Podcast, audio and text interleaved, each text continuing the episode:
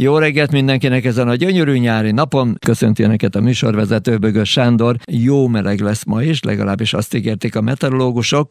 Egy kicsit elmegyünk majd kabriózni, mert hogy rövidesen érkezik Kökény Roland, a Kabrió magazin, illetve a VMAX magazin főszerkesztője, úgyhogy vele beszélgetünk majd többek között régi autók versenyéről is, és utána majd egy kicsit szót ejtünk a BMW i3 utolsó szériájáról, amelyikből összesen 2000 darab készült, ez egy limitált modell. Kipróbálhattuk, nagyon-nagyon jó az autó, én nagyon szerettem.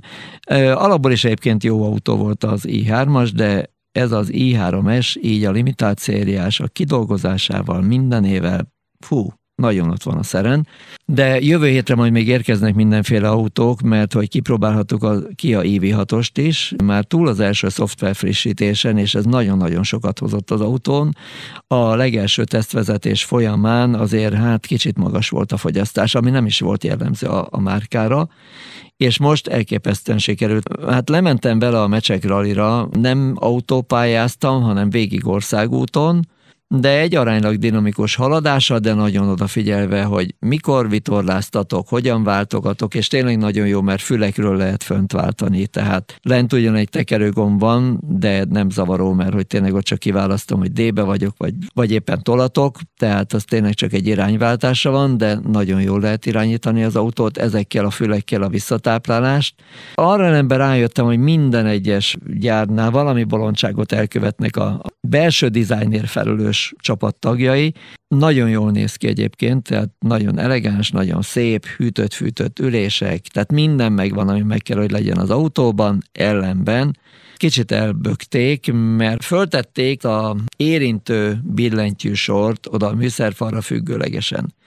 Alaphelyzetből nagyon-nagyon kicsik ezek az érintő felületek. Kicsik rajta a piktogramok is, ami egy dolog, mert hogyha valaki rosszabbul lát, akkor vagy fölteszi a szemüveget, vagy megtanulja, és alá a lebegő konzolra rátettek még egy ugyanilyen érintő billentyűsort a piktogramokkal, ami ülés, fűtés, hűtés, kormányfűtés és mindenféle ilyen gombok vannak ott, és amikor ugye el akarjuk találni a klímának a vezérlőit fönt a műszerfalon, akkor rátesszük a végén a kezünket az alsó gombsorra, mert hogy máskülönben elmozog, és ezt a pici kis bigyót nem lehet eltalálni pláne akkor, hogyha kicsit dobál is, meg ráz is.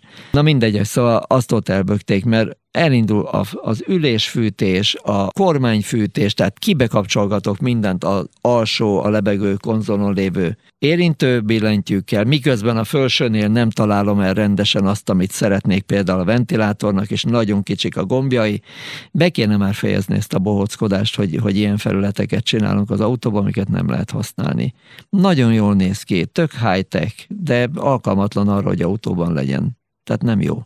Na mindegy, erre majd még visszatérünk. Egyébként meg imádom az autót, tehát 13,6 kilovattos fogyasztással mentem le Pécsre. És nem nyálcsorgatós volt, higgyék el, tehát mentem, haladtam. Nagyon jó kis autó, nagyon-nagyon szeretem. Jó a futóművek, kellemes az autó, jó irányítani, tényleg minden megvan benne, aminek meg kell lenni. Jó az infotainment rendszere is, tehát nagyon ott van a szeren, csak mondom, ezeket a gombokat, ezeket az érintő gombokat, ezeket máshova kellene rakni, és inkább visszaadni egy-két olyan tekerőt, vagy nagyobb gombokat föltenni, amivel biztonságosan tudjuk irányítani ezeket a mm, egyik pillanatra a másikra is működtetett rendszereket, mert ez így nem jó.